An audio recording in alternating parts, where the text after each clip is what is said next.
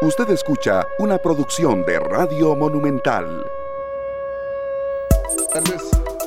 Hola, buenas tardes. Las 3:07. Estamos iniciando esta tarde, como dice el director del programa, don Esteban Aronne, con las bases llenas. Luzania Víquez, Esteban Aronne. Hoy tenemos de invitado a Carlos Mejía, conocido como Charlie, en ZFM.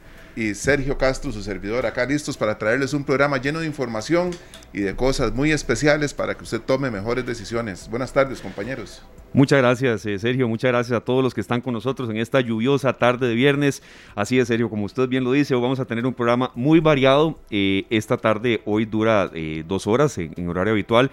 Y, Sergio, hay una gran cantidad de noticias que desarrollar, que analizar. Tendremos a nuestro director de Noticias Monumental, Polo Ulloa, también. Vamos a tocar el tema que a la gente le ha movido las fibras. El precio de la gasolina va a llegar.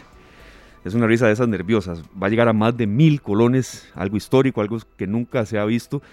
Y bueno, yo recuerdo, Sergio, cuando uno a veces hace su buen tiempo, y hoy que estaba conversando con alguna gente, no quizás hace mucho tiempo, uno a veces echaba 4,000 colones, y ahora eso, con costos medio se mueve la aguja. Bueno, 4,000 colones, eso es como que le diga el pistero, ¿verdad? Sí. Escudo corona. Más o menos. Porque ya sí, con eso uno no resuelve mucho, ¿verdad? Pues podría ser que va de camino, que no anda efectivo, o que no tiene plata en su tarjeta y que necesita llegar a la casa, y puede ser que le rinda, dependiendo del motor del vehículo, para ese día y tal vez el día siguiente, pero es a veces... Sí, es complicado. Muy complicado, porque es mucha plata. Sí, el tema lo vamos a analizar con un especialista y vamos a decirles quién es. Don Sergio José Luis Arce es economista, investigador, docente, fue director del Consejo Nacional de Supervisión del Sistema Financiero, porque hay acciones que ya debemos tomar y también comprender por qué esto se está dando, qué tanto más puede afectar el precio de la gasolina a los costarricenses en futuras, incluso solicitudes de alza, pero bueno, eso será ya en la segunda parte de nuestro programa. ¿Y por qué escuchábamos a Cristian Nodal? Don Sergio, usted nos dice con qué canción arrancamos.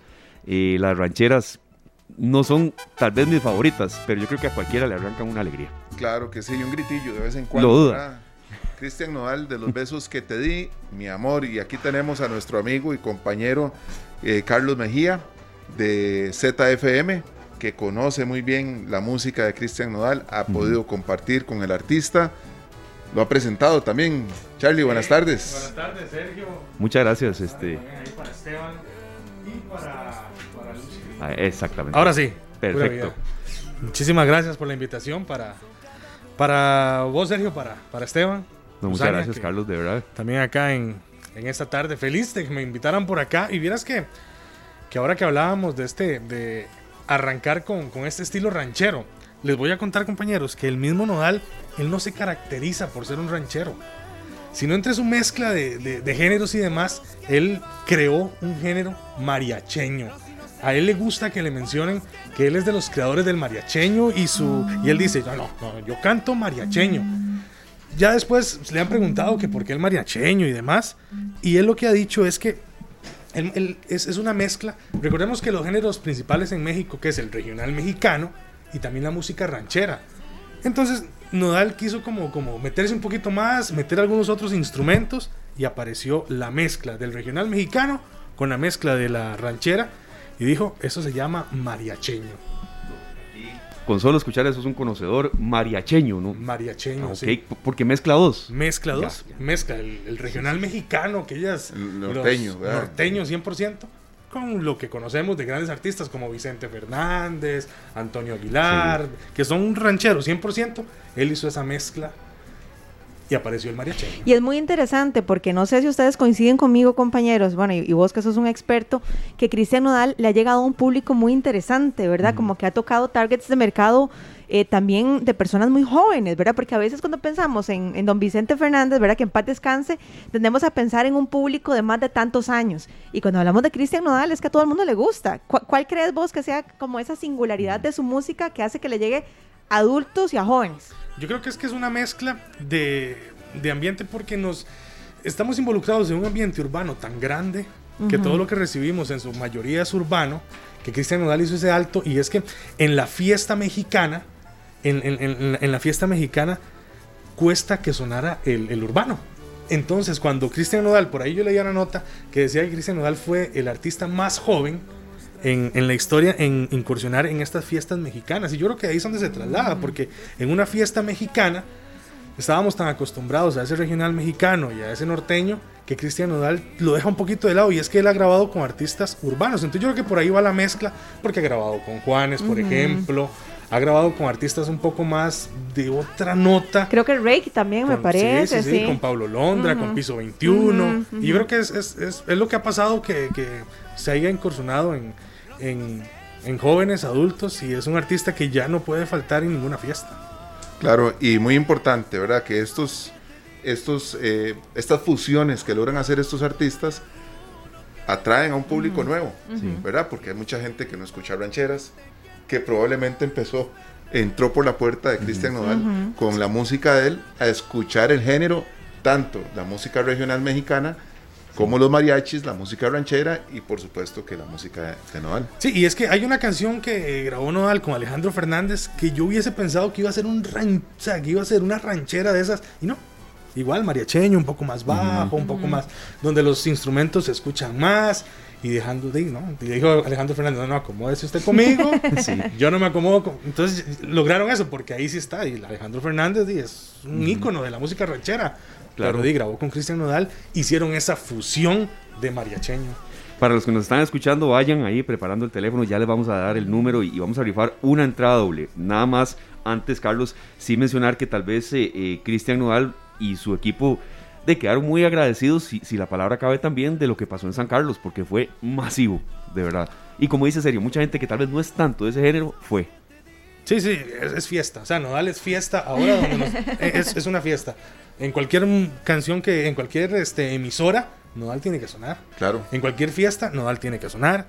O sea, vas en el carro y vas de paseo con tus amigos, Nodal tiene que sonar. Es un artista que ya no puede faltar. Bueno, cuando un artista adquiere tanta notoriedad, ¿verdad? Y sus canciones son tan pegajosas, empiezan las versiones.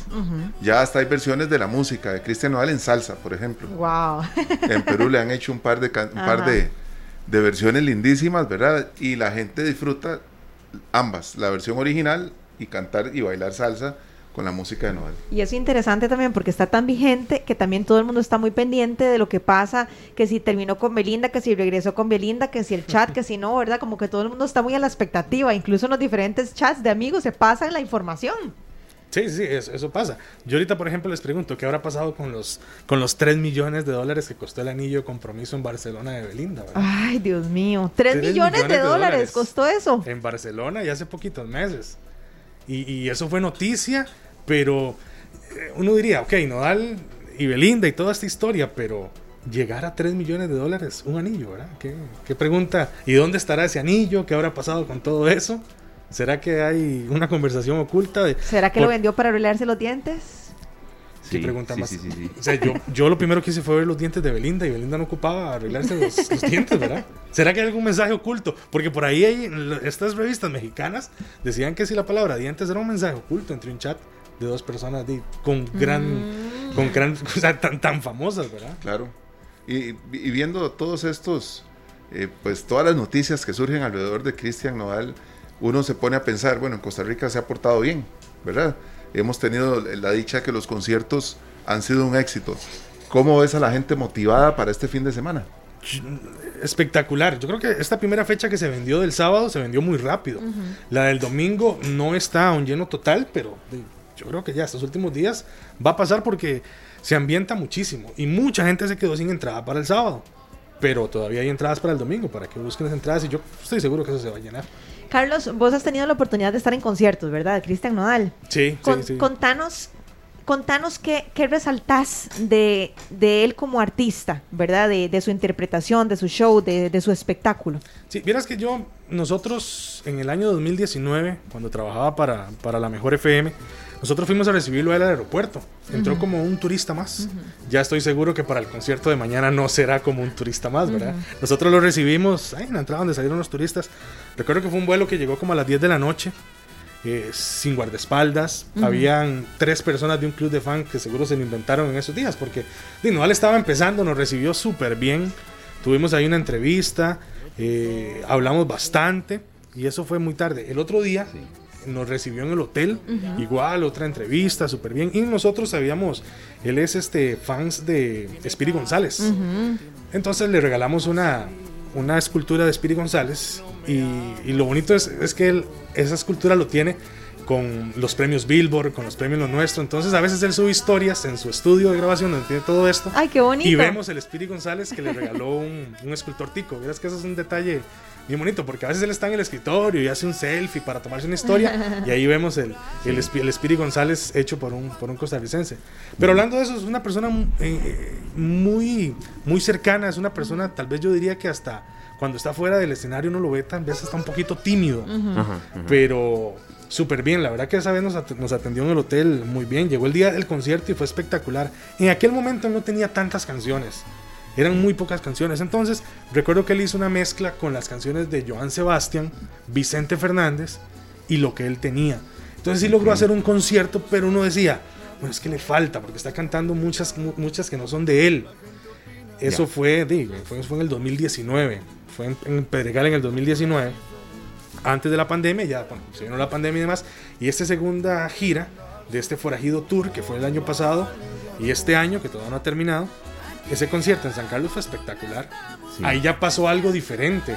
Ya las canciones que se tocaron eran en su mayoría las de él, y con Nodal pasa algo, lo que saca lo pega, ¿verdad? Sí, claro. O sea, lo que saca es número uno y suena en todas las radios. Yo creo que es un artista que tiene esa versatilidad enorme, que no pregunta en qué radio va a sonar. Tiene que sonar en todas las radios, juveniles, tropicales, bueno, de todo. Sí. Sergio, le soy sincero, yo habíamos averiguado cosas para la entrevista, pero yo no sabía que era tan joven, tiene 23 años. Sí, claro. Es un chiquillo. Demasiado. 23 años. Claro, es mucho más joven que Belinda incluso. Sí. ¿Verdad? Y muy importante tener claro que es la primera vez que se va a vender licor en un concierto en el Estadio Nacional. Es un gran dato, sí. Sergio. Y otro dato muy importante, que yo sé que Glenn ahí está listo, viene un artista con él que va a ser el que abre el concierto. Eso no lo sabíamos hasta hace más o menos 3 semanas que recibimos a este gran artista en la cabina de acá Monumental. Estuvo en la mejor, en ZFM. Estamos hablando de Charlie Zaa. Charlie Zaa, que ha tenido un éxito increíble, primero con su disco Sentimientos. Yo tuve ese disco, yo me acuerdo de ese disco. A usted le encanta, Lucy, ¿verdad? Sí, me gusta mucho. Oiga, mucho. Este disco sonó, fue un fenómeno, Charlie Zaa también. Estamos hablando del año 97, 96, 96, exacto, 96, ¿verdad? Hace un par de años Charlie y yo tuvimos la oportunidad de cenar con Charlie Zaa y su esposa y unos ganadores de la radio. Y, sí, ¿en serio? ¿Es cierto? ¿Vos estuviste ahí? Sí, claro. Sí, cierto. Fue espectacular también, nos trataron muy bien. Por supuesto, yo comentaba con ellos que yo vendía ese disco. Yo pues estaba al frente de una tienda de discos y en un día vendimos más de 300 discos de Charlie Zaa, con Charlie Zaa a la par mía firmando el disco y el cassette. Ese disco fue un éxito rotundo. Un fenómeno. Ahora, hay un tema, y voy a aprovechar para que los tenemos a ustedes dos aquí para preguntarles a ver qué opinan ustedes, o puede que yo esté equivocada. Cuando hablamos de un artista que abre otro concierto, ¿verdad? Por lo general suele ser un artista que apenas está abriéndose camino, que está dándose a conocer, qué sé yo. No estoy diciendo que sea un artista malo, pero es un artista que apenas está abriéndose un trillo, ¿verdad? Claro, Luz, entiendo su pregunta y muy rápido aporte. Mishkat en el caso de Coldplay. Por ejemplo. Entonces a mí me llama poderosamente la atención que Charlie Zaa, que es un artista que ya está altamente posicionado, pero que tenía mucho tiempo de no sacar nada nuevo, ahora le abra el concierto a Cristian Nodal. ¿Por qué creen ustedes que se dio eso? Pero tomemos en cuenta que en el Estadio Nacional y en Parque Viva y otros escenarios es muy común que venga Juanes Guerra y Marco Antonio. Y si ustedes me dicen cuál de los dos está mejor, ¿verdad? Pero ahí se vende como un dueto. O sea, se vende como el concierto de Juan Luis Guerra y fulano. Pero es que aquí no, es el concierto de Cristian Nodal. ¿Y quién lo abre? ¡Ay! Charlie Zaa. Sí, Charlie Zaa. Un día se me decía una maquillista del canal que tiene como 23 años. ¡Un chinillo! Y yo, sí, Charlie Zaa. Pero hay que tomar en cuenta que la apertura del concierto se ha vendido como algo maravilloso. O sea, no que va a tener a Charlie Zaa abriendo. Yo creo que eso es una apuesta de la productora. Sí, sin lugar a dudas, es una apuesta de la productora. Exacto. pensando en dos fechas y pensando que les falta un poquito al domingo para que esté lleno. Fue como, no fue como este es el telonero, sino aparte, Cristian Nodal viene, Charlie Zaa fue como okay. Porque claro, antes de eso hay un show de plancha, hay un show de los DJs de acá, de Central de Radios, de Exa y Gaceta. Entonces me preocupa que vendan Nicola. Es una fiesta durante todo. Ahí yo les cuento cómo estuvo, porque mesura, yo voy para allá. Sí, yo les cuento. Llamemos a la mesura. Carlos, haremos un mini impasse en la entrevista y de verdad gracias por estar aquí, Carlos, con todo el conocimiento de Sergio y de Luzania también. 905-222-0000. Vamos a rifar una entrada para el concierto de Cristian Nodal. A la persona que nos llame desde primera, aquí lo vamos a recibir. Vamos a preguntarle con quién iría y también creo que qué es lo que más le llama la atención de Cristian Nodal. Entonces ahí Glenn nada más nos da la seña 905-222-0000 para este concierto de Cristian Sería Nodal. Una entrada doble para el día domingo.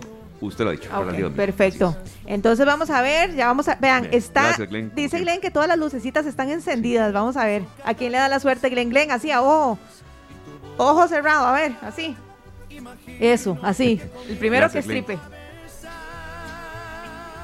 Ahí ya lo tenemos en línea, hola, muy buenas tardes, ¿con quién tenemos el gusto? Buenas tardes, con Eric González. Amigo, háganos un favorcito, bájale el volumen al radio, porfa, para que no se nos meta ahí ese sonidillo. Sí, ya, eso, ya ahora sí, ¿con quién tenemos el gusto? Eric González. Sí, correcto. Eric, ¿de dónde nos llama? De Alajuela. Eric, ¿y cuál es su canción favorita de Cristian Nodal? Esta que estaba sonando, Los besos que me diste, es que no recuerdo el nombre exactamente. Los besos que te di. Los besos que te di. Ajá. Bueno, vea qué dichoso, Eric, se va desde Alajuela entonces para el Estadio Nacional, entonces, ¿con quién se va a ir? Con mi esposa. ¡Uy, qué emoción! Ella es también muy fan de Nodal, le gusta. Ah, sí, claro, no, y es que el muchacho definitivamente tiene muy buenas canciones, y de momento es el ícono de la música ranchera mexicana. Claro, bueno, muchas gracias, don Eric, por confiar en Central de Radios, en Monumental, también en este esfuerzo con los compañeros de ZFM. Eric González de Alajuela, nuestro compañero Glenn nada más le va a tomar algunos datos, gracias Glenn, para ahí tener ya luego la comunicación con usted y Sergio, todos los detalles para que pueda ir a ese conciertazo. Don Eric, nada más para recalcar que don Carlos nos tiene que decir de nuevo cómo se le llama a este género que no es ni ranchero, ni mariachi, ni norteño, ni regional, ¿cómo es? La mezcla de todo, y es que lleva mucho acordeón, es el mariacheño. Claro. Mariacheño. Ay, aprendí algo nuevo hoy, mariacheño. Voy a apuntarlo para que no se me olvide, mariacheño, entonces. Ya le toman los datos nuestro compañero Glenn Montero. Muchas gracias, don Eric. Felicidades. Bueno, perfecto, ahí. No, muchas gracias, Sergio, también Carlos, usted, Lucy, por recibir esta llamada. Eric González de Alajuela, hicimos feliz a una pareja. Bueno, la gente necesita estos espacios, ¿verdad? Y si también es totalmente afín a este tipo de música, pues ni lo dude. Carlos, recordemos que son dos conciertos. Yo le tenía una consulta. Sí. ¿Cree usted que el del domingo sí se llena? ¿Faltan unas horas? Sí, yo creo que sí. Y quien está escuchando ahorita, lo está pensando, hay que ir. Y habrá gente que vaya Forajido Tour es impresionante. Sacarse de la goma.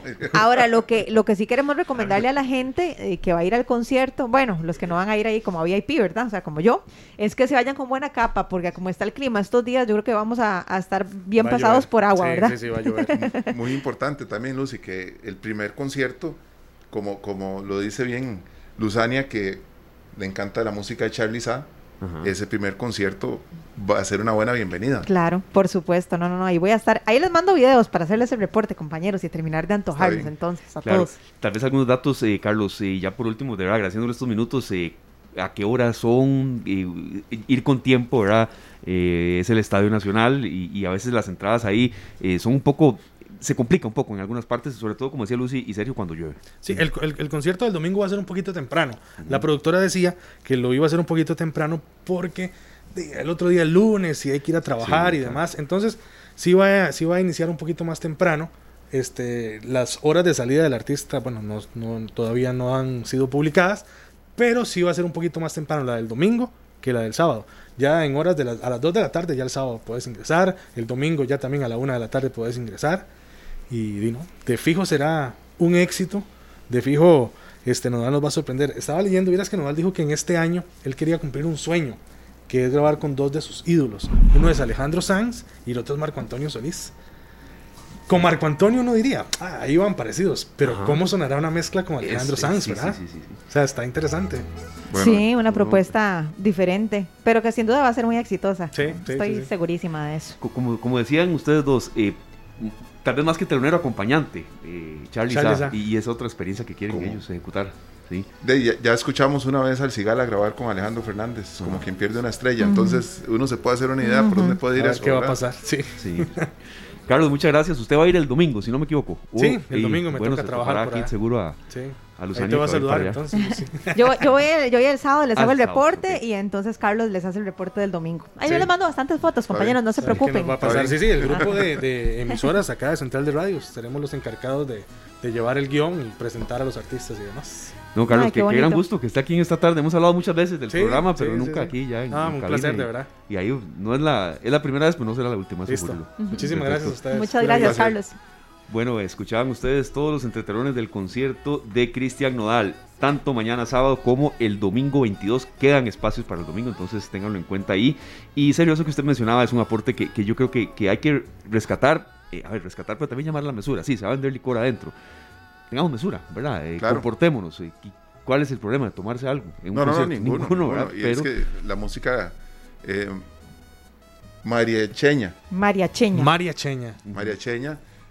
también es una música de fiesta, ¿verdad? Entonces creo que está bien. Sí, está bien en tanto, como decía Esteban, lo hagamos con mesura. Ojalá que no nos arrepintamos, ojalá que al otro día los titulares no sean, sí, se dieron de golpes, destruyeron tal cosa, ¿verdad? O sea, de verdad, evitemos ese tipo de comentarios. En vehículos de transporte. Yo creo que tal vez ahora que están hablando de ese detalle, los dos conciertos anteriores de Nodal, han habido videos ya cuando él...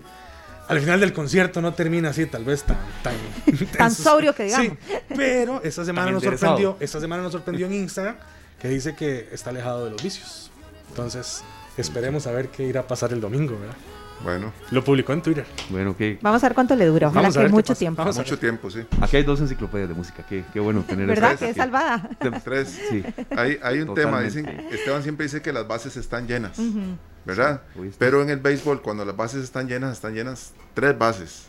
Primera, segunda, tercera. La cuarta es el home, ¿verdad? Donde se anota. Donde se anota la carrera. Pero ahí tenemos las bases llenas y todo.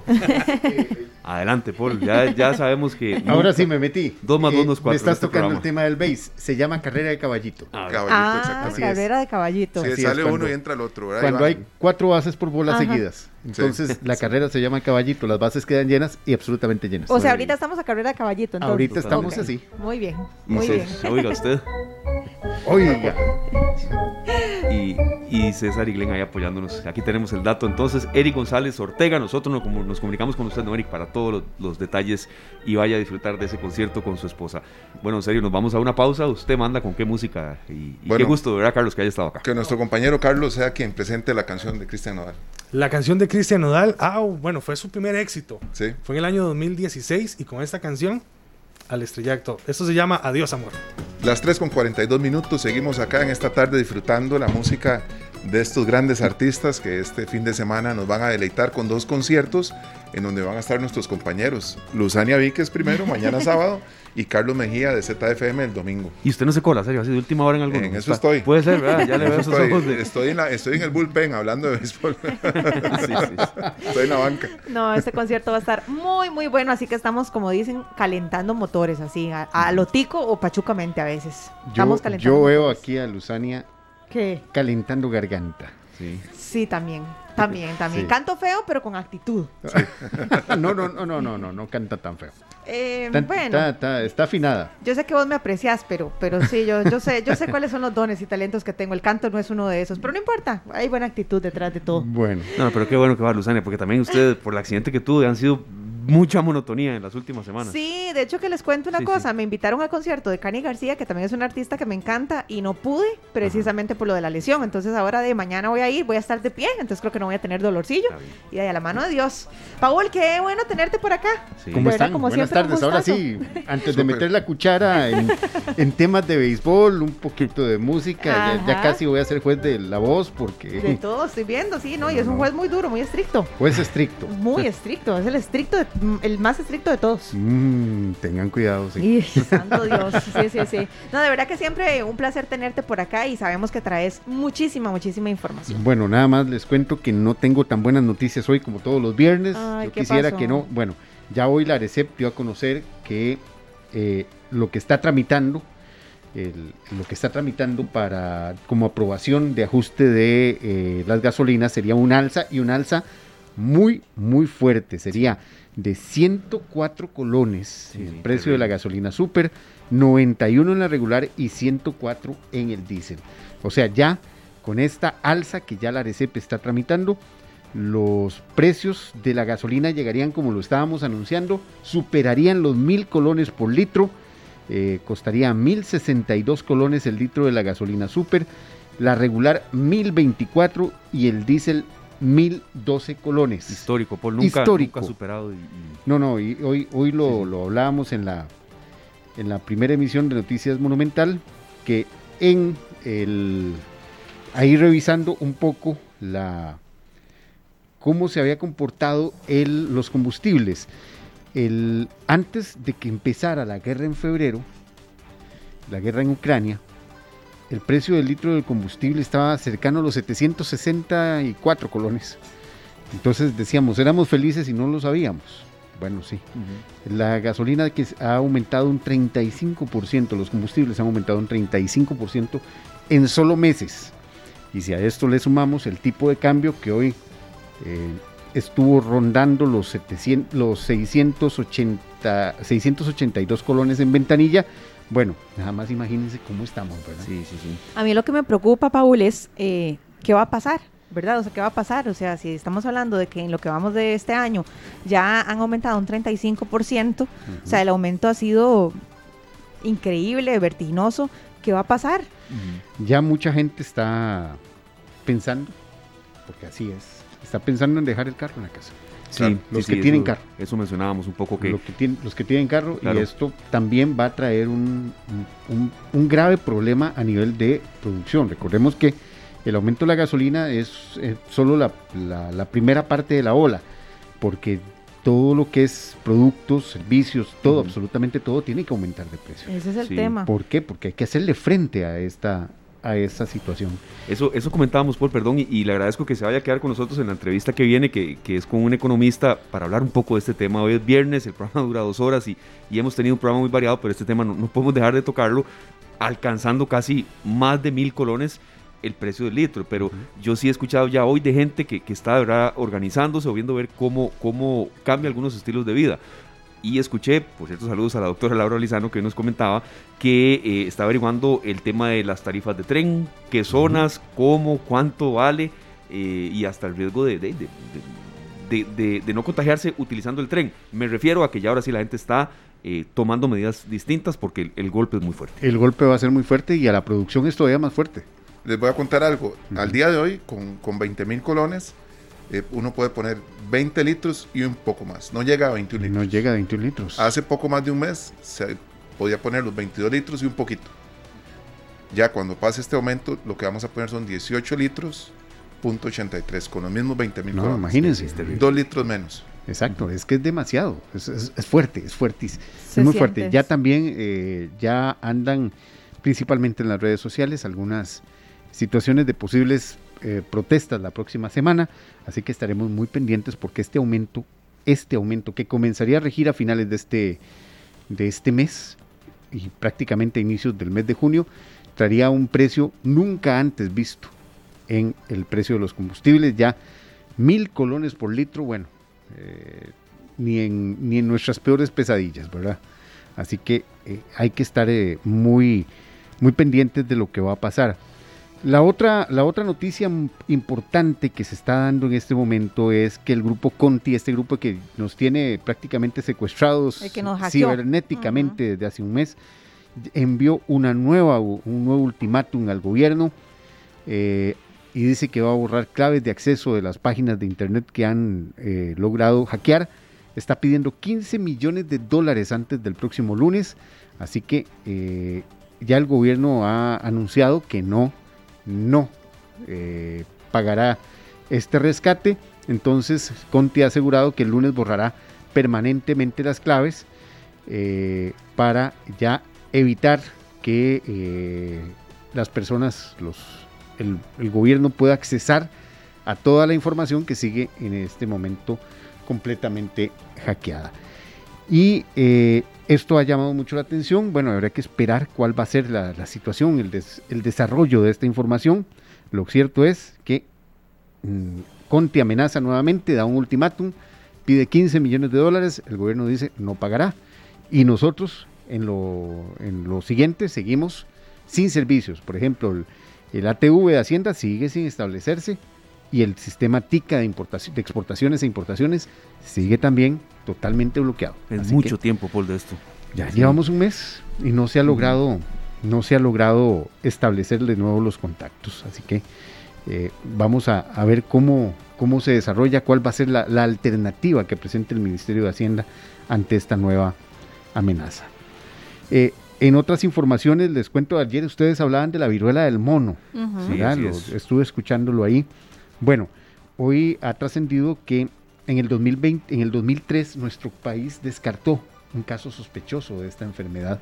Okay. Así que es este tipo de viruela del mono que ya está siendo muy común en países como Canadá, Portugal, Estados Unidos, Italia, Suecia, Alemania y Francia. Bueno, la exministra de Salud, doña María Luisa Ávila, dice que esta enfermedad es muy similar a la viruela en humanos detectada hace muchos años y que ya había sido detectada en el 2003 un caso sospechoso que al final fue completamente descartado, pero que sí llama la atención de cuáles son las posibles repercusiones de que este contagio siga aumentando en muchos países del mundo. Así que hay que prestarle mucha atención, hay que prestarle mucho ojo a ver qué es lo que va a pasar en las próximas horas con respecto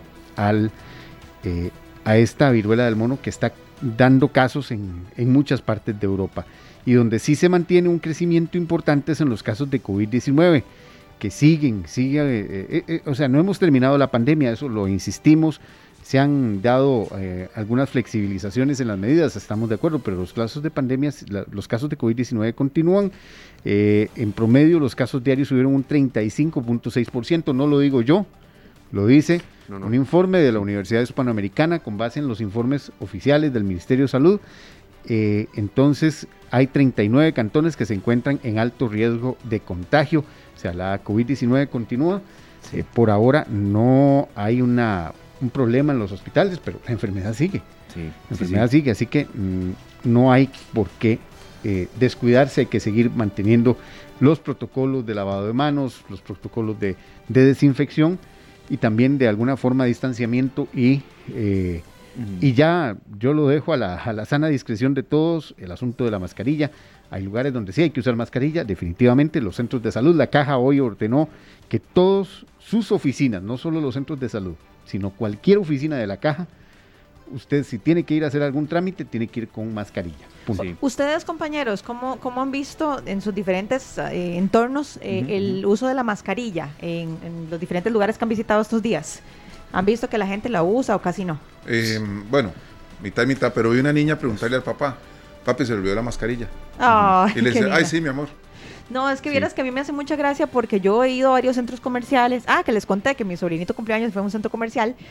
Y bueno, tal vez en el centro comercial sí vi mucha gente, no mucha, pero sí alguna que otra persona sin mascarilla, pero yo sigo viendo que mucha gente sí se sigue cuidando, o sea, sí sigue usando la mascarilla, me parece a mí. Yo te decía rápidamente, he notado un poco más de gente en espacios cerrados. Ajá.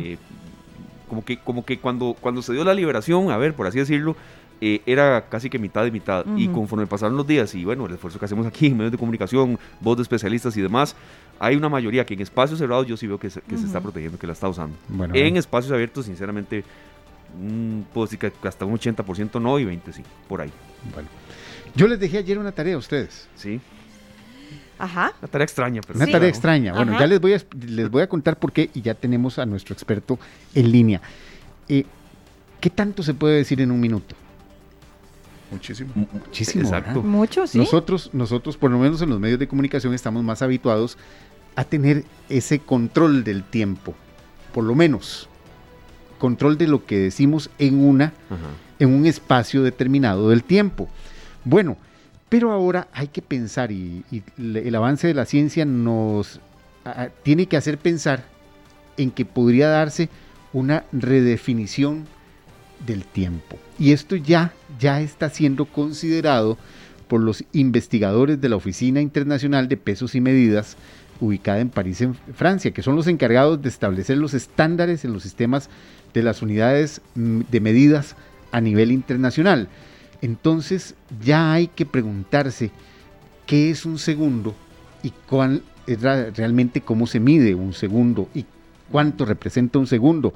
Bueno, yo recuerdo que hace muchos años en las emisoras, y aquí lo hacíamos en Monumental, sí, teníamos que hacer 2 llamadas al año. Ajá. 2 llamadas al año al centro del reloj atómico ubicado en Arizona, que nada más vos hacías la llamada telefónica y te decía, y te ponía un pip para decir que era la hora exacta a partir de ese momento, y con eso sincronizábamos todos los relojes, la gente lo hacía en sus casas, lo sincronizábamos los relojes de la emisora, sí, y con base en eso ya venía todo el resto de cosas. Bueno, eso nos servía precisamente para decir, bueno, sí, cuando aquí se hacía el recibimiento del Año Nuevo, sí, era porque el Año Nuevo estaba exactamente a esa hora. Pero ahora hay otras formas de medir el tiempo. Está ya en la línea don Eric Sánchez del Planetario, al que le pasé esta información el día de ayer, lo ha estudiado, y quisiera que él nos contara un poco. Don Eric, estamos ya a las puertas de saber o de medir de forma distinta el tiempo. Recordemos que el tiempo es una invención humana para medir distancias, para medir cualquier cosa, sí, pero es una invención humana. ¿Es así, don Eric? Pues sí, algo parecido. El tiempo es como una percepción que tenemos nosotros del universo, por decirlo así, nuestra percepción del tiempo, que puede medirse. Que se puede medir. En la época antigua se medía con efectos de sombra, con relojes solares. Posteriormente comenzó a medirse con relojes mecánicos que iban indicando las horas y los minutos y los segundos, y ahora en el ámbito más preciso se mide con lo que se denominan relojes atómicos, que es lo que se usa como patrón para determinar, en este caso, el segundo de tiempo del Sistema Internacional de Unidades. Recordemos que las unidades básicas son, en distancia, son el metro, en masa es el kilogramo y en tiempo es el segundo. Ahora bien, el segundo que se tiene como patrón aún ahora es una definición bastante interesante, pero para esto hay que entender un poco de lo que es el átomo. O sea, el átomo es una estructura que tiene un núcleo, tiene su nube electrónica, y oscilan, pueden oscilar de una forma muy precisa, como si fuera un péndulo súper preciso. Se puede incluso estimular que un átomo oscile en la frecuencia que uno quiera, dependiendo de la luz, por decirlo así, de las ondas electromagnéticas, a las cuales uno lo exponga, por decirlo así. Un átomo vibrará más en cuanto uno le ponga mayor frecuencia de ondas, por ejemplo, luz morada, o vibrará menos si uno le pone luces rojizas, por ejemplo. En este caso, el segundo patrón se tiene así, es una definición bastante interesante. El segundo de tiempo patrón actual es 9.192.631.770 oscilaciones del átomo de cesio 133 expuesto a una cierta frecuencia de microondas, digamos.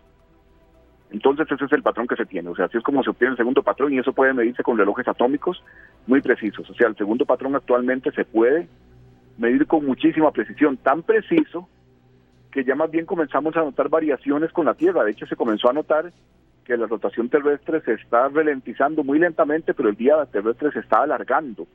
Por ejemplo, hace como 500 millones de años, en la mitad del periodo jurásico, nuestro día duraba 21 horas, ahora dura 24 horas casi.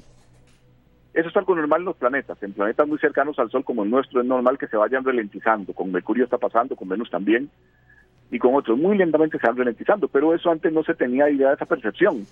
¿Por qué no se tenía idea? Porque para la escala de tiempo de la humanidad, que venimos tomando registros desde hace unos 8.000 años, pues el día prácticamente dura lo mismo que ahora. O sea, es demasiado pequeña la diferencia. Entonces no se tenía noción de eso, pero ahora sí se tiene. Y entonces se puede medir el segundo con mucha precisión, pero ahora, como decía esta noticia, se está inventando ya un método mucho más preciso con una cosa que se llaman relojes ópticos atómicos. Todavía no están perfeccionados, todavía están, como decirlo, las inversiones beta.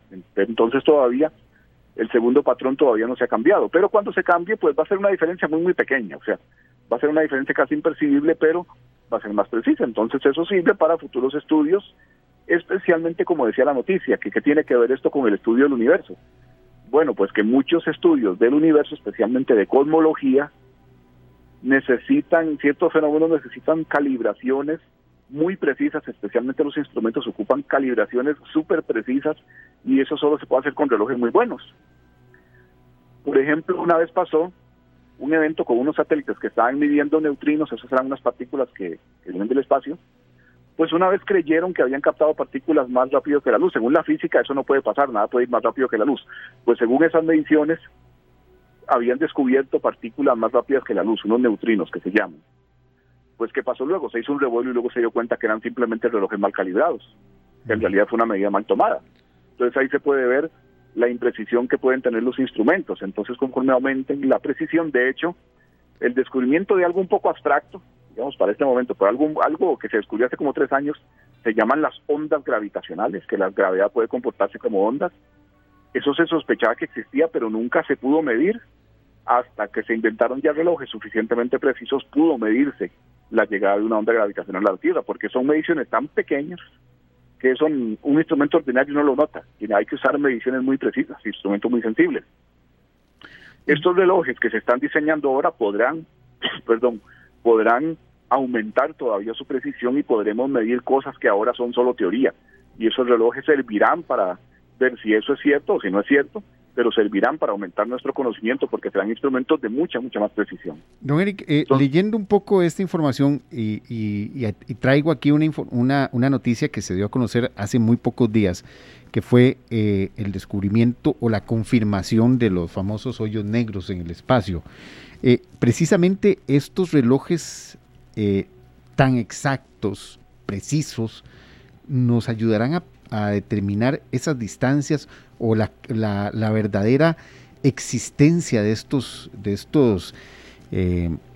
hoyos negros o grandes cúmulos de materia, de antimateria o de materia oscura, no sé cómo llamarla realmente, en donde ni siquiera la luz atraviesa. Pues en algunos casos se podrán estudiar esos fenómenos.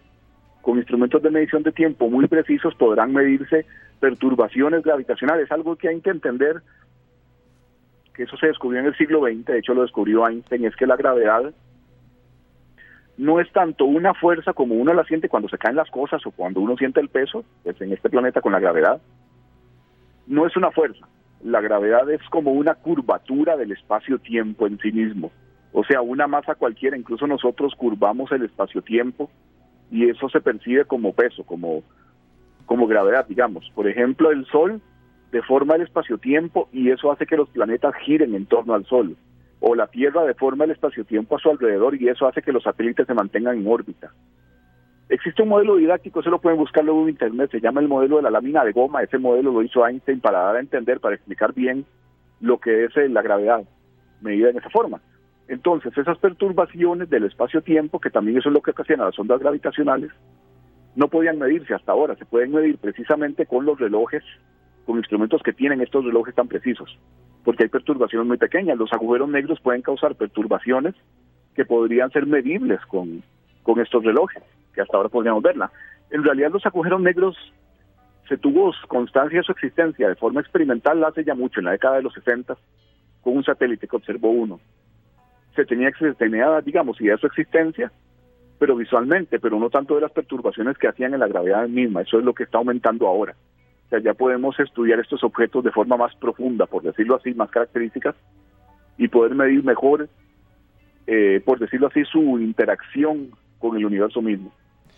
Don Eric, cuando se hacen estos experimentos o estos avances, por ejemplo, esta mejora en las formas de medición, bueno, se ha encontrado que se abren muchas puertas hacia otras cosas, hacia otro tipo de mediciones, de artefactos, pero todavía no podemos, y eso ha sido un anhelo del hombre, ¿verdad? Gracias a la ciencia ficción, de tratar de viajar ayudados de la velocidad de la luz. Para buscar, explorar o o estar en otras más allá del universo que nosotros conocemos, pero sí es prácticamente imposible todavía viajar incluso a un año luz.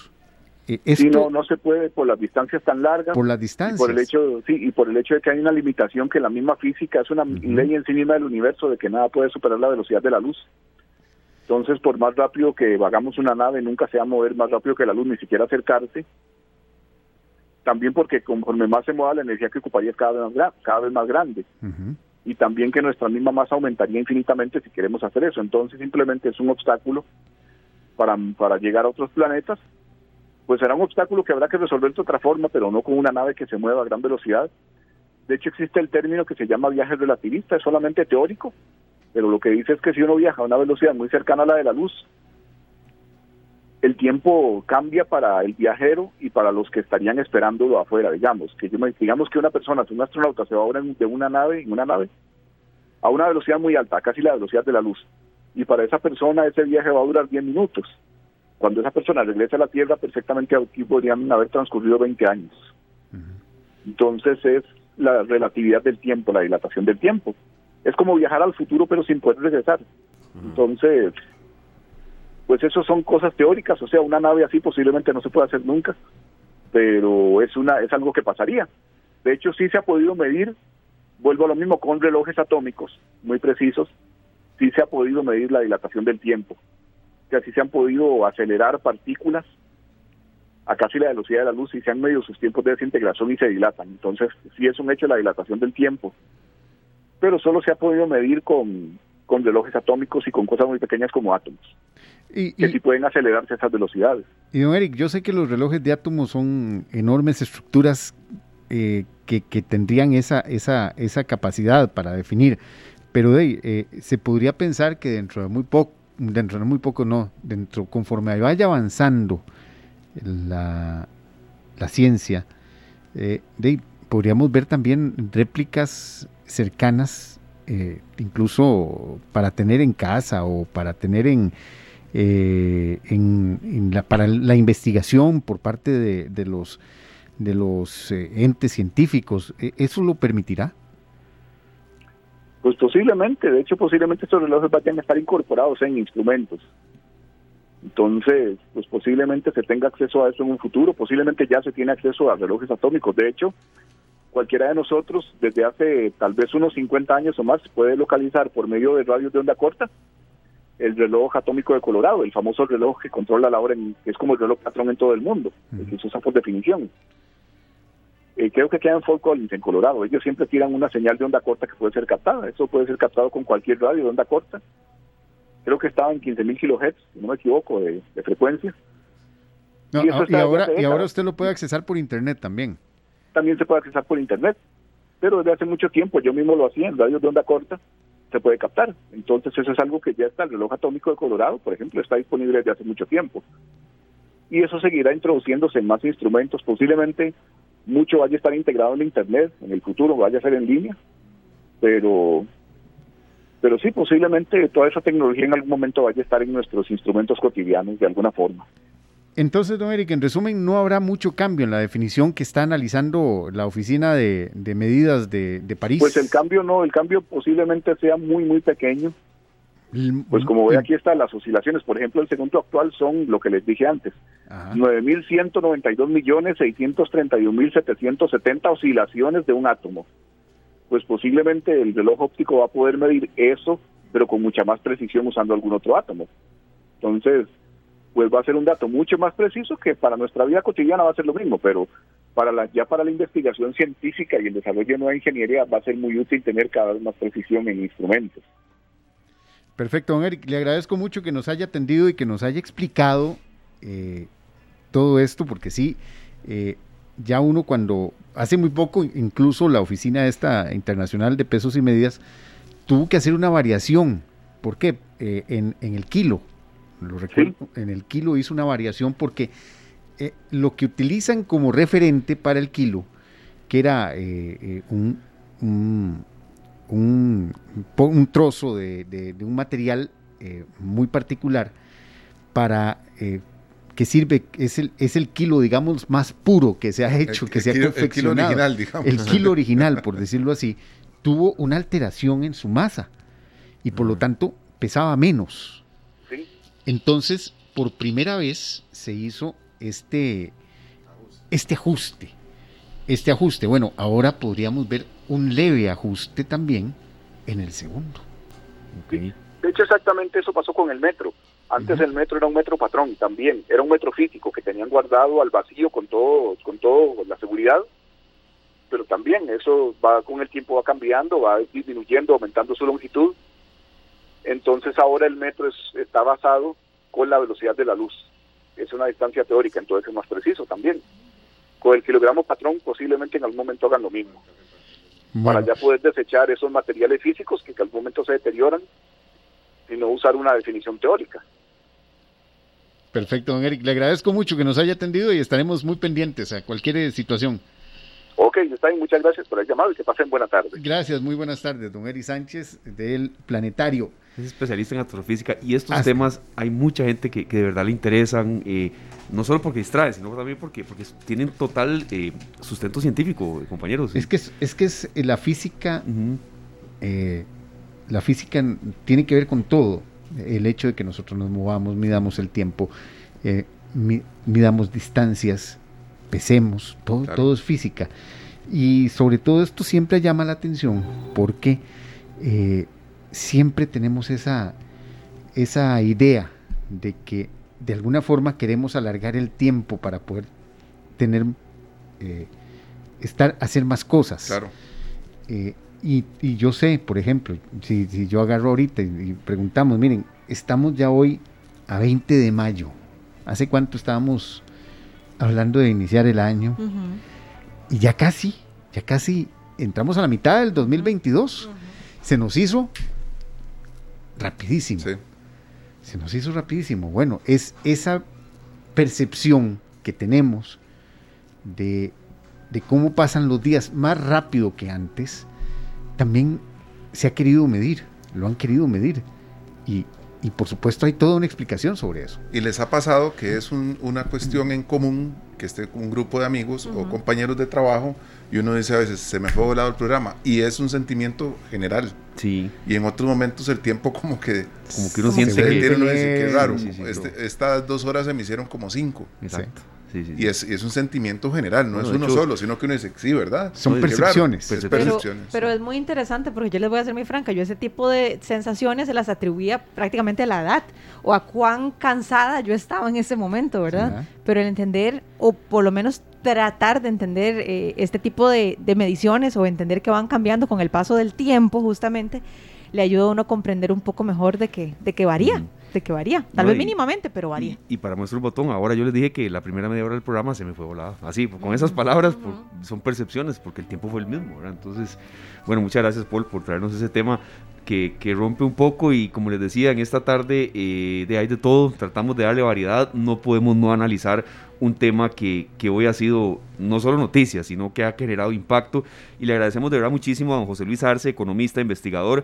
Él es docente y también fue director del Consejo Nacional de Supervisión del Sistema Financiero, que vuelva a estar con nosotros. Nunca se me olvida, don José, que usted fue el primer entrevistado de esta tarde, bueno, hace ya casi 2 años y 4 meses, entonces sabemos que siempre está en sintonía de Radio Monumental. Le agradecemos, don José. Bueno, el litro de súper de 958 a 1062, el de regular de 933 a 1024 y el de diésel de 908 a 1012. No sé cómo interpretar esto, la pregunta que se hace la gente, ¿esto cuánto tiempo más seguirá? ¿Y de qué depende? Creo que es bueno repasar un poco la coyuntura internacional que influye y también qué y qué no pueden hacer algunas autoridades de gobierno. Les saludamos Paul, Luzania, Sergio, Glenn y un servidor, Esteban Arone. Bienvenido, don José, de nuevo. Bueno, muchas gracias, Esteban, Paul, Luzania y Sergio, ¿verdad? Voy conduciendo, entonces si en algún momento se me interrumpe la comunicación, le ruego que me disculpen, pero ya casi voy a llegar a mi destino, entonces va a ser más sencillo. Yo creo que primero lo que hay que entender es que esto que está sucediendo tiene orígenes exógenos, externos, ¿verdad? Los aumentos en los precios de los combustibles, pero no solo de los combustibles, sino en general de las diferentes materias primas, son producto básicamente de una especie como de tormenta perfecta en la economía mundial que se ha estado presentando desde hace varios meses de ya casi 2 años atrás, ¿verdad? Y que han conducido básicamente a una presión alcista en los precios de las materias primas, es decir, precios del petróleo, de los metales, de los alimentos también, que han estado aumentando, y eso ha generado estas alzas. En el caso de los combustibles, que es quizás una de las materias primas que generalmente más nos afectan y sobre las que estamos más pendientes, eso es lo que ha sucedido, básicamente. Han habido factores externos que han conducido a un aumento en los precios, y eso se refleja en los precios domésticos, porque recordemos que nosotros importamos esos combustibles. Si los precios fuera suben, pues domésticamente también van a subir, tienen que subir. En esto no hay fórmulas mágicas ni trucos que se puedan aplicar sin que les salten después la jarana en la cara en ese sentido. Don José, ante todo, y muchas gracias por atendernos. Tal vez aquí la gran pregunta, y todo el mundo se está preguntando, bueno, estas fuertes alzas que hemos estado sintiendo, también se están sintiendo, por ejemplo, en Estados Unidos, en otros países de Centroamérica, o es también por el tipo de mercados en donde compramos ese tipo de combustibles, o por la fórmula que se tiene hasta este momento para tener el cálculo, para fijar el precio. Es una buena pregunta, y es uno de esos grandes mitos urbanos que se van formando en este país a veces sobre temas que en realidad son bastante sencillos. No, esto es un fenómeno internacional. Vamos a ver, el galón, por ejemplo, de gasolina en los Estados Unidos está por encima de los $4, ¿no? Es decir, estamos hablando de un galón por encima de los $4. En general, el precio del petróleo y de todos los combustibles en general está subiendo, y es un fenómeno generalizado. No tiene que ver ni con nuestra estructura de mercado, no tiene que ver con el hecho de tener una empresa pública que venda el producto, sino que tiene que ver básicamente con los mercados externos, en donde estos precios han estado aumentando enormemente. Es que a veces perdemos la conciencia de lo que estamos hablando, pero por ejemplo en los últimos 24 meses el precio promedio del barril de petróleo ha aumentado casi 125%, ¿no? Entonces estamos hablando de un aumento sustancial que se refleja también en los otros precios. Entonces, desde Alaska hasta la Patagonia, desde Portugal hasta el otro extremo en Japón, en todo el mundo está sucediendo lo mismo, ¿verdad? Y en todos los mercados los consumidores están padeciendo esos aumentos, ¿verdad? Y de nuevo insisto, no son solo los combustibles, desgraciadamente, son los alimentos, son también los metales. Es un shock muy intenso, y además pues que tiene repercusiones importantes que van más allá de los precios de los combustibles, de la inflación, sino también que tienen que ver con el crecimiento de la economía, porque es equivalente a hacerse más pobres.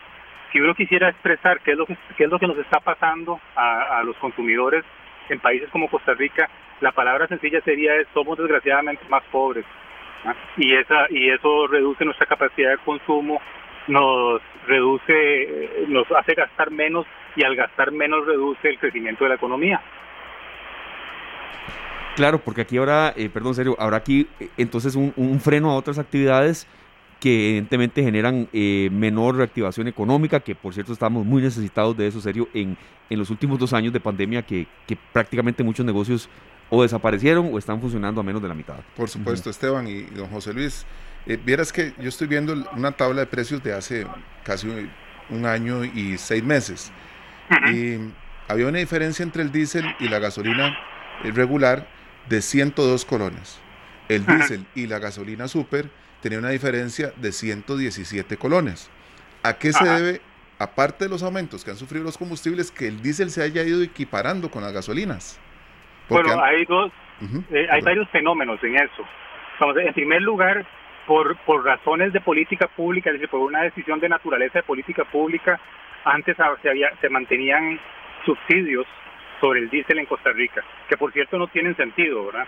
No tienen sentido porque al final, ¿verdad?, no hay seguridad de que esos subsidios se trasladen efectivamente a los consumidores en precios más bajos del transporte, y porque además si hay un combustible contaminante es el diésel, ¿verdad? Entonces no tenía sentido tampoco desde el punto de vista, digamos, del tema del cambio climático y la descarbonización. Entonces, esa eliminación de ese esquema de subsidios ha hecho que los precios del diésel tiendan a equipararse y a normalizarse con respecto a otros combustibles. Y hay otro fenómeno más reciente, más específico de lo que está sucediendo, y es que una buena parte del diésel que se consume a nivel mundial se produce justamente en la zona de conflicto, ¿verdad? Y con el tipo de crudo que se produce en la zona de conflicto entre Rusia y Ucrania, ¿verdad? Entonces, el diésel en particular ha tenido, especialmente en el mercado europeo y en consecuencia en el mercado mundial, también un aumento proporcionalmente un poco mayor que el de otras gasolinas, y eso también ha estado impactando en el precio doméstico.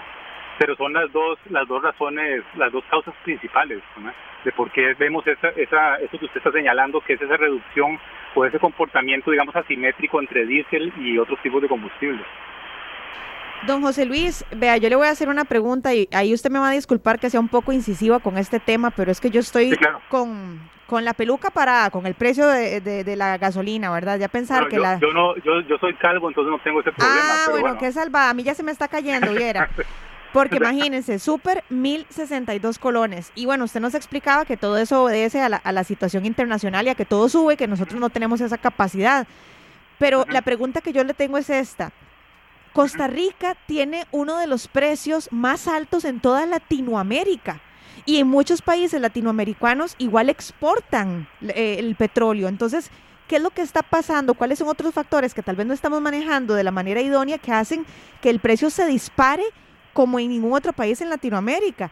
Y también no sé si de repente existe algún otro derivado del petróleo del cual podamos empezar de repente a trabajar o depender, porque si seguimos así, no es cuento los memes que hemos visto en las redes sociales en estos días, de que vamos a tener que guardar el carro y andar en bicicleta o en patineta. Bueno, yo creo, en primer lugar, hay una parte de lo que está planteando que parte de una premisa equivocada, ¿no? Y le voy a explicar por qué. Adelante, en realidad, si uno ve, por ejemplo, toda la región, los aumentos en los precios de los combustibles son muy similares en toda la región. Entonces, por ejemplo, los aumentos son similares porque la causa que está detrás de esos aumentos es muy parecida, ¿verdad? Lo que sí es cierto, lo que usted está planteando, es que los niveles de precio de partida antes de los aumentos recientes eran distintos, y la gran diferencia que hay, principalmente, tiene que ver con la carga impositiva sobre los combustibles, tiene que ver con el famoso impuesto a los combustibles. Ahora, lo que yo les pregunto nada más es lo siguiente, y no sé si recuerdan esa famosa frase que de nuestras mamás y de nuestras abuelas, que si uno va a vestir un santo para vestir otro, ¿verdad? Podría, como hay una propuesta bastante populista en el Congreso de reducir, por ejemplo, el impuesto a los combustibles en 100 colones por litro, uno podría hacer eso y por supuesto que bajaría el precio de los combustibles probablemente en 100 colones, que es más o menos un 10% del precio actual. Ni siquiera crean que va a bajar al nivel anterior. Probablemente lo que habría es una reducción que podría rondar entre el 10 y el 15%. Pero la pregunta es, ¿qué hace usted con el hueco fiscal?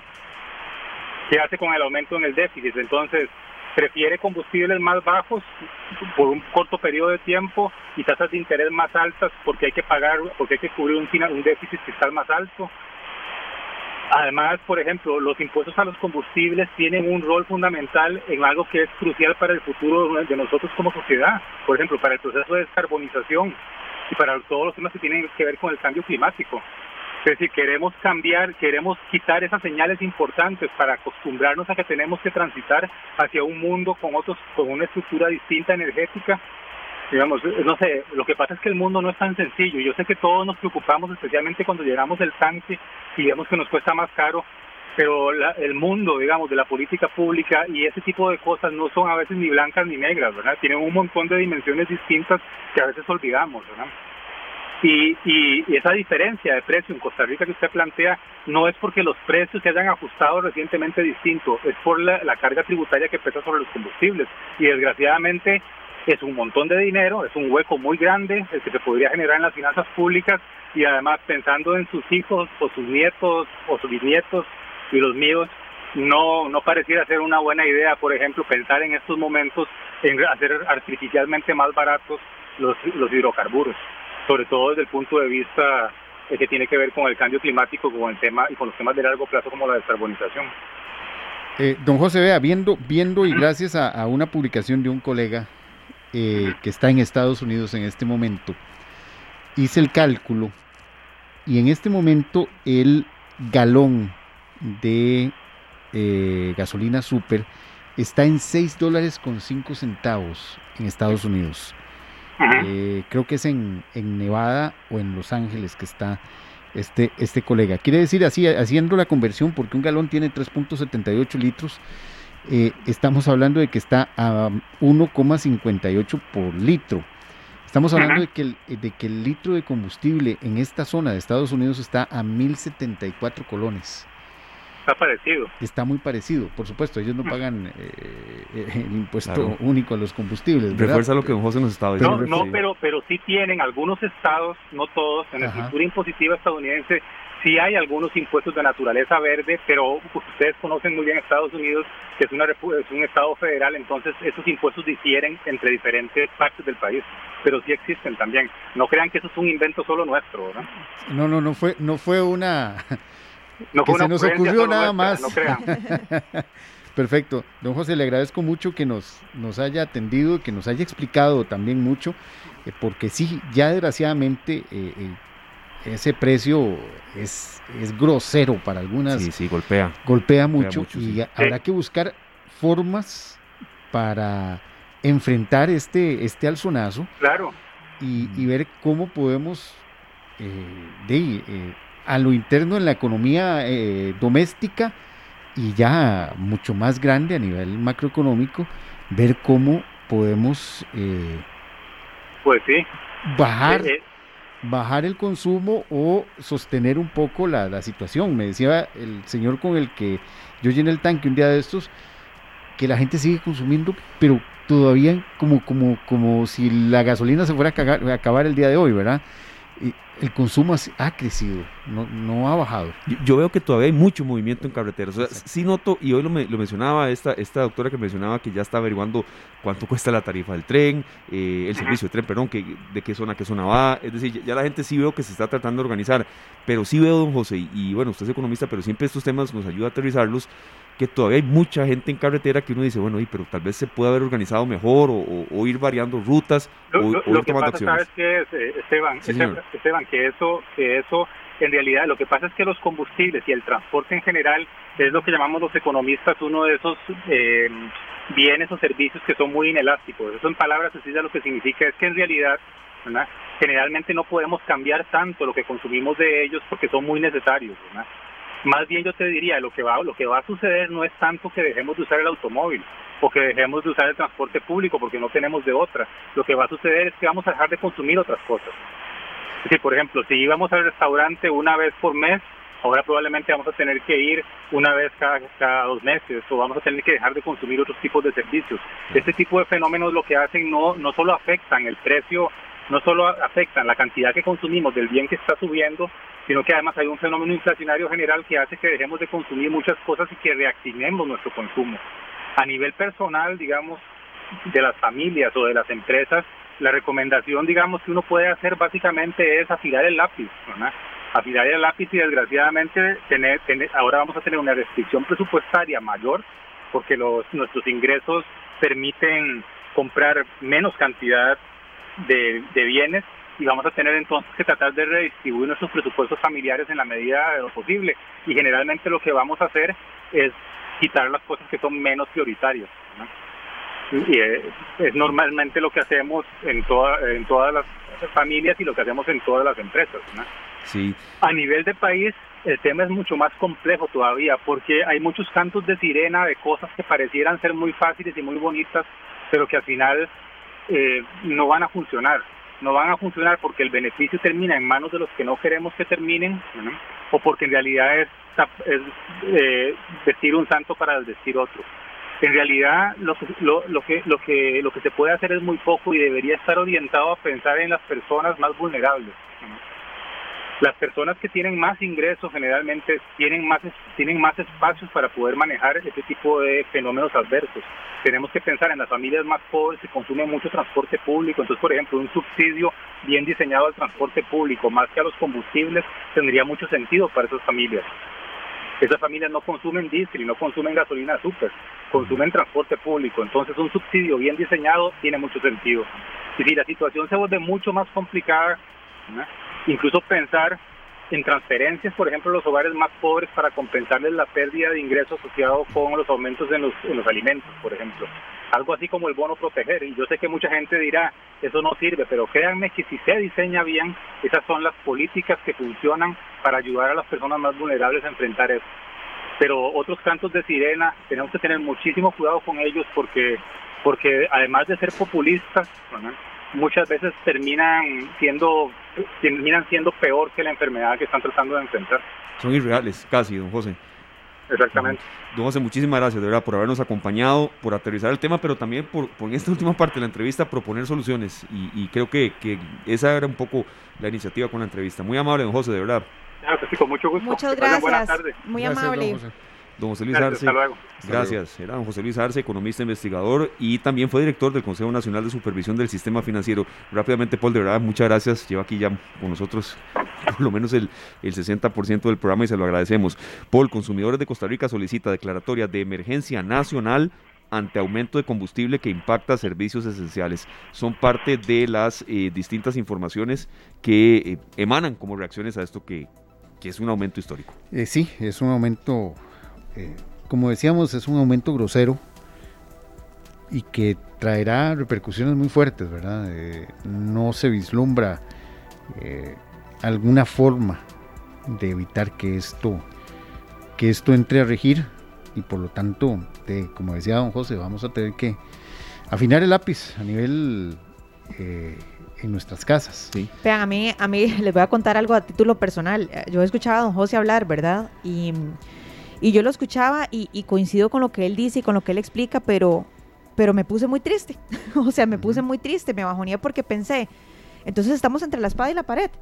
O sea, está bien, no se puede vestir un santo para vestir otro o viceversa. En el punto que él enfocaba es en la parte del hueco fiscal, ¿verdad? Que son impuestos justos y necesarios para pagar ese dinero.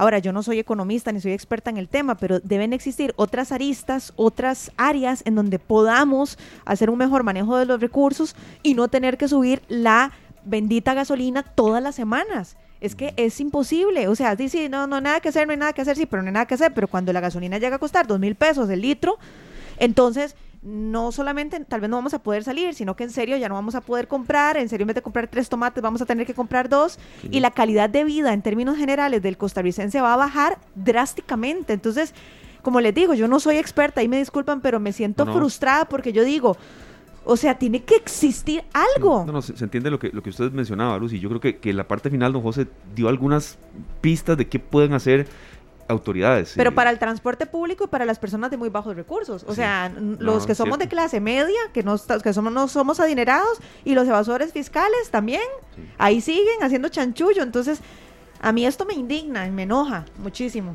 Y está en todo su derecho. Sí, yo voy a tener que venir en bicicleta la próxima semana, yo creo, compañeros. La tabla de precios que vi ahora para hacer la pregunta con respecto al diésel es del 12 de noviembre del 2021. Uh-huh. Y en un año y 6-7 meses... la gasolina ha subido un 43%. Uh-huh. Hace un año y medio pagábamos 738 colones.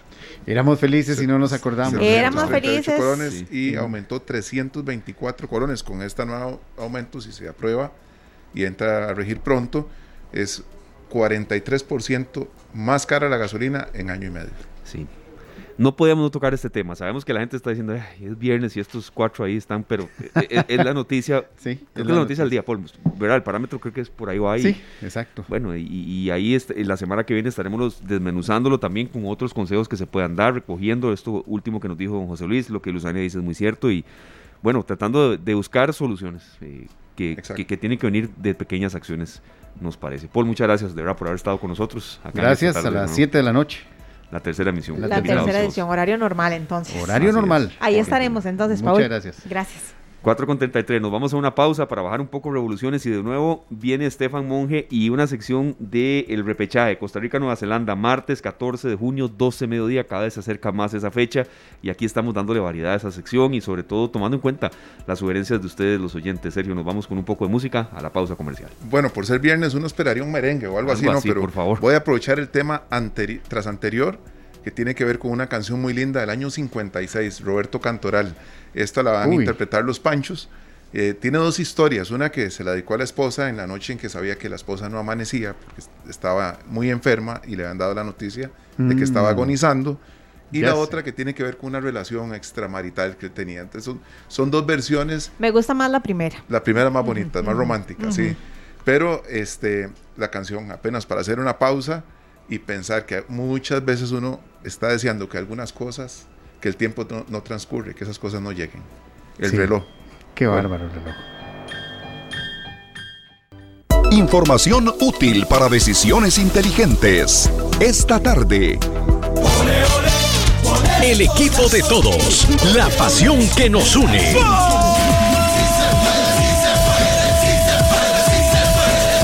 Costa Rica, Nueva Zelanda.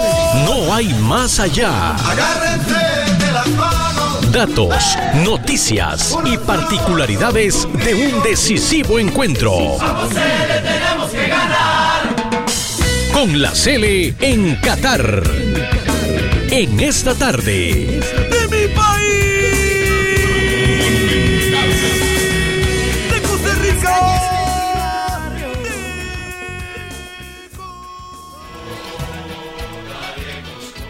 Las 4 de la tarde con 40 minutos y bueno, martes 14 de junio, 12 mediodía, decíamos, no solamente juega Costa Rica Nueva Zelanda, sino es el cumpleaños de nuestro compañero Estefan Monge, y qué mejor manera de celebrarlo. No sé si sería a la Fuente de la Hispanidad si clasificamos Puede ser, empezando ideas. Bueno, sí, nosotros tenemos el puente Juan Pablo II, aquí organizamos. Más cerquita.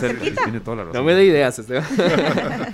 Jugadores que se van recuperando y ticos que van para Qatar. Hoy esta sección está muy nutrida. Bienvenido, Esteban, un gusto que esté con nosotros. El gusto es mío, Esteban, Luzania, Sergio y también ustedes, oyentes de esta tarde, qué gusto saludarlos. Correcto, 25 días restan para ese partido entre Costa Rica y Nueva Zelanda. Cada vez la cuenta regresiva se hace más corta y bueno, les puedo comentar como noticias importantes que en el entrenamiento de esta mañana contó con la presencia de Oscar Duarte, el experimentado defensa que terminó su contrato con el Levante, arribó ayer en la tarde al país.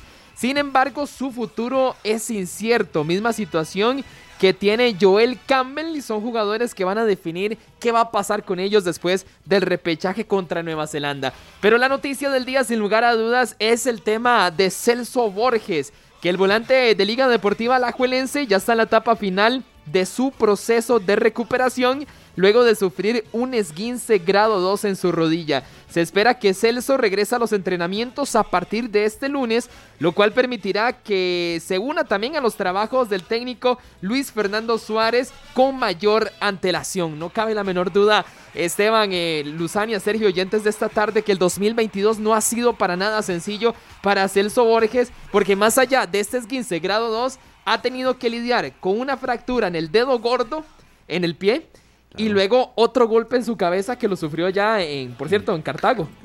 Me acuerdo que uno fue, Esteban, ese que usted dice fue en Alajuela, después de un gol que cayó, pegó mal. También. Y no solo salió de cambio, sino que hubo que hacerse exámenes y demás. El año no ha sido nada bueno para él en materia de lesiones. No ha sido para nada sencillo y es por eso que vamos a escuchar a Celso Borges acá en esta tarde.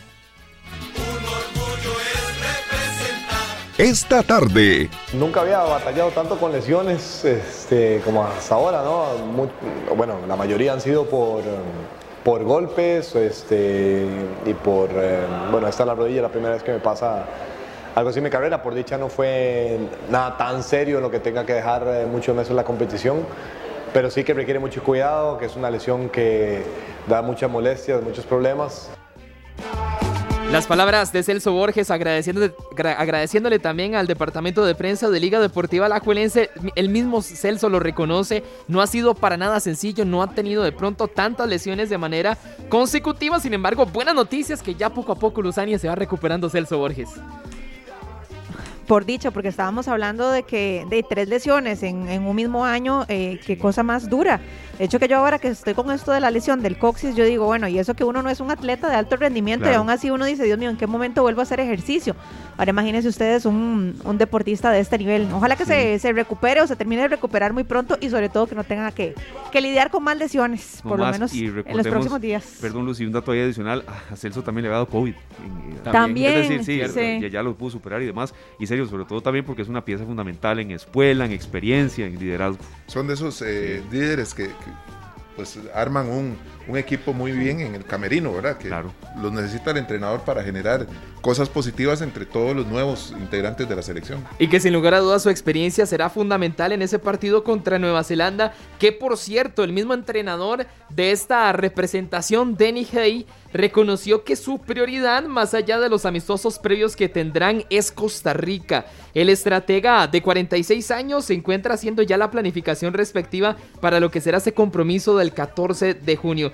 Diferentes personas con conocimientos en el área de CONCACAF han estado ayudando al neozelandés. Uno de ellos es su colega y actual seleccionador de Canadá, John Herman, que por cierto también en conferencia de prensa reconoció que ha tenido conversaciones con Herman. Hace poco lo enfrentamos en el Estadio Nacional, Costa Rica ganó por la mínima. De verdad que fue un partido sumamente difícil y es por esa razón que Herman tiene muy claro, ¿verdad?, cómo puede jugar Costa Rica este compromiso. Otra persona que ha estado ayudando al entrenador de Nueva Zelanda es Anthony Hudson, el exentrenador de los Colorado Rapids y actual técnico de la selección sub-20 de los Estados Unidos. Ambos estrategas tienen un vínculo a Nueva Zelanda. Por ejemplo, Herman entrenó a la selección femenina en divisiones menores y también a la mayor, mientras que Hudson fue también el técnico de la selección nacional masculina entre el 2014 y 2017. Danny Hay en conferencia de prensa, eso fue lo que me comentó al respecto de Costa Rica. Esta tarde. Por el momento me he centrado en ver a Costa Rica y en hablar con personas clave.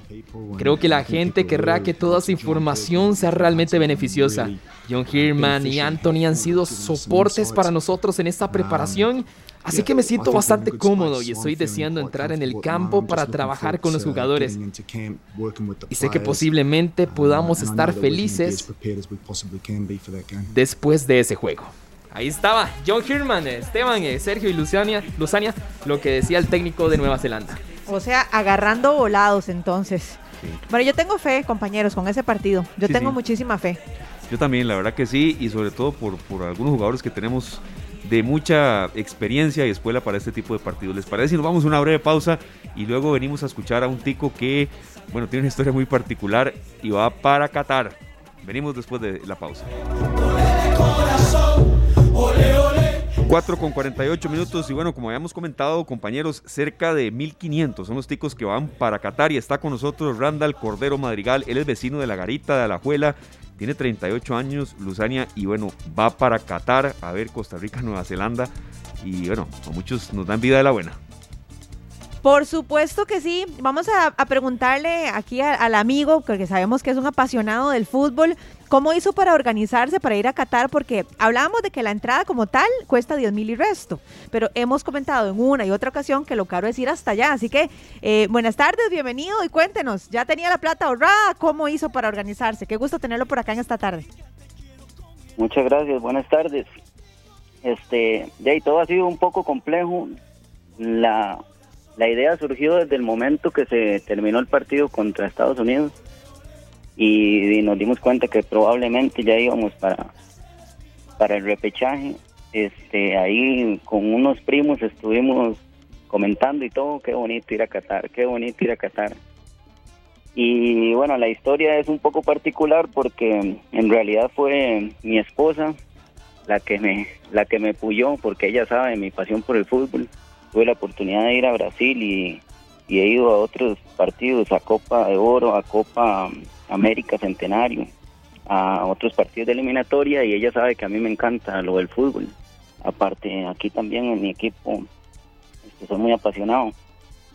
Y ella me insistió y me dijo, esta oportunidad usted no se la puede perder, esto usted no lo puede perder. Y yo empecé a hacerle números y que va, no salían las cuentas como que quisiera. No daban. Jamás no daban. Bueno, y pero... entonces ya había que hacer algo diferente, algo y que se salía, ¿verdad? De lo normal. Entonces empecé a ver a cómo sacaba un préstamo, a ver qué hacía. Yo molestaba y he molestado hasta ahora compañeros de trabajo que iba a ver si vendía el hígado o alguna parte del cuerpo para ir, y la respuesta estuvo con mi esposa, porque ella, de ver que yo ya estaba muy sofocado, que no le llegaba, entonces me dijo que tenía un dinero ahorrado y que ella me lo prestaba. No puede ser, qué linda, lo apadrinó así, le dijo, mi amor, tome, se la presto la plata. Sí, no solo me mandó, porque ella fue la que me metió la idea tanto en la cabeza que yo me la creí, porque yo ya había dicho, fui a Brasil porque estuve 3 años ahorrando, sinceramente. Siempre he sido brasileño y siempre me ha gustado demasiado el fútbol, y yo decía, ese es el lugar del fútbol y hay que ir a ese mundial, y todo el mundo decía después, ¿cómo va a ir si nos van a golear? Y vean ustedes lo que pasó. Claro. Sí, sí. Lo mejor que me ha pasado en la vida, inclusive tuve la oportunidad de que me tomaran ahí entre 45,000 personas, me tomaron cuando estábamos cantando el himno de Costa Rica frente a Italia. ¿En el 1-0? En el 1-0, sí. Imagínese. En ese mismo partido me tomaron ahí. Sí, muy, muy increíble. Sí. Randa, cuéntenos, ¿cuándo se va para allá y cuándo vuelve? ¿Cómo está un poco el itinerario? Ajá, bueno, ya con el dinero supuestamente, ¿verdad? Porque todavía estamos sacando aquí, haciendo de tripa chorizo, como dicen. Estamos todavía pulseándola porque los gastos, aparte del paquete, el paquete aproximadamente anda en $4,000. Hay que sacar para comer y hay que sacar para... uno quiere conocer, ya que va a andar por allá, quizás no vuelva, conocer por ahí, ¿verdad? Por todo lado. Entonces está sacando todavía dinero. El 7 de junio es la salida y volvemos hasta el 18 de junio. Porque el viaje consiste en hacer escala en Madrid, estar en Madrid, luego ir a Dubái para conocer por allá. Luego de Dubái nos devolvemos para Qatar. Y de Qatar volvemos a Madrid y vamos a estar en Madrid otros 3 días aproximadamente. Perfecto. Don Randall, buenas tardes. Estefa Monge les saluda.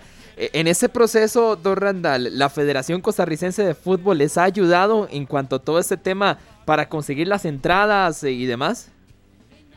Ajá, ok. Ayer tuvimos una reunión con la agencia de viajes, muy seria, por cierto. Tuvimos una muy bonita reunión en un hotel de San José ayer, donde ellos nos explicaban. Inclusive tuvimos la oportunidad de hablar con el canciller de Costa Rica allá en Qatar, en directo. Él nos dio muchos tips y muchas cosas, ¿verdad? Porque como allá es una ciudad tan diferente, tan cosmopolita, hay que saber muchas cosas. Y nos comentaron, sí, que ellos directamente con la federación han solicitado las entradas. Bueno, mucha suerte, de verdad, Randall, queremos escuchar la historia suya, que representa también en alguna medida, ¿verdad? Porque todos con caminos diferentes, como van a llegar allá a Qatar. No podíamos cerrar sin consultarle de un pronóstico, Costa Rica, Nueva Zelanda, usted lo verá allá, nosotros desde acá, pero sabemos que siempre unidos por una misma pasión. ¿Cómo nos va por allá? Yo sinceramente esperaría que ganemos un 3-0. ¿3-0? Sí, okay. Ese es mi pronóstico. Así delgados. Bueno. Así. Nada más una pregunta rápida. Don Randall, claro. ¿Le han mencionado más o menos cuánto va a estar la temperatura por allá cuando vayan el 14 de junio al partido? Sí, ayer cuando estaba hablando de hecho de la vestimenta, ¿verdad? Que es complicada ya también un poco para las mujeres, que no pueden usar tirantes, que no pueden usar nada que esté por encima de la rodilla, ni short ni enaguas. Nos estaban comentando sobre eso, que no saliéramos mucho a la calle porque... Ahorita, él nos habló a las 6 de la mañana ya y estaban con una temperatura de 35 grados. Y dicen que para junio vamos a estar en 40, 42 grados centígrados aproximadamente. Señor Jesucristo, es como estar 10 veces en Guanacaste. Dios mío. Sí, wow. Más o menos. Es otro de los obstáculos que tendremos que sortear. Randall, muchas gracias, mucha suerte. Ahí estaremos en contacto más adelante, tal vez cuando ya esté más cerca la fecha de que se nos vaya para Qatar, volviendo el sábado 18. Muchas gracias, Randall, de verdad, por la ayuda. Claro, con muchísimo gusto y aquí estamos. Muchísimas gracias a ustedes, más bien, y excelente programa.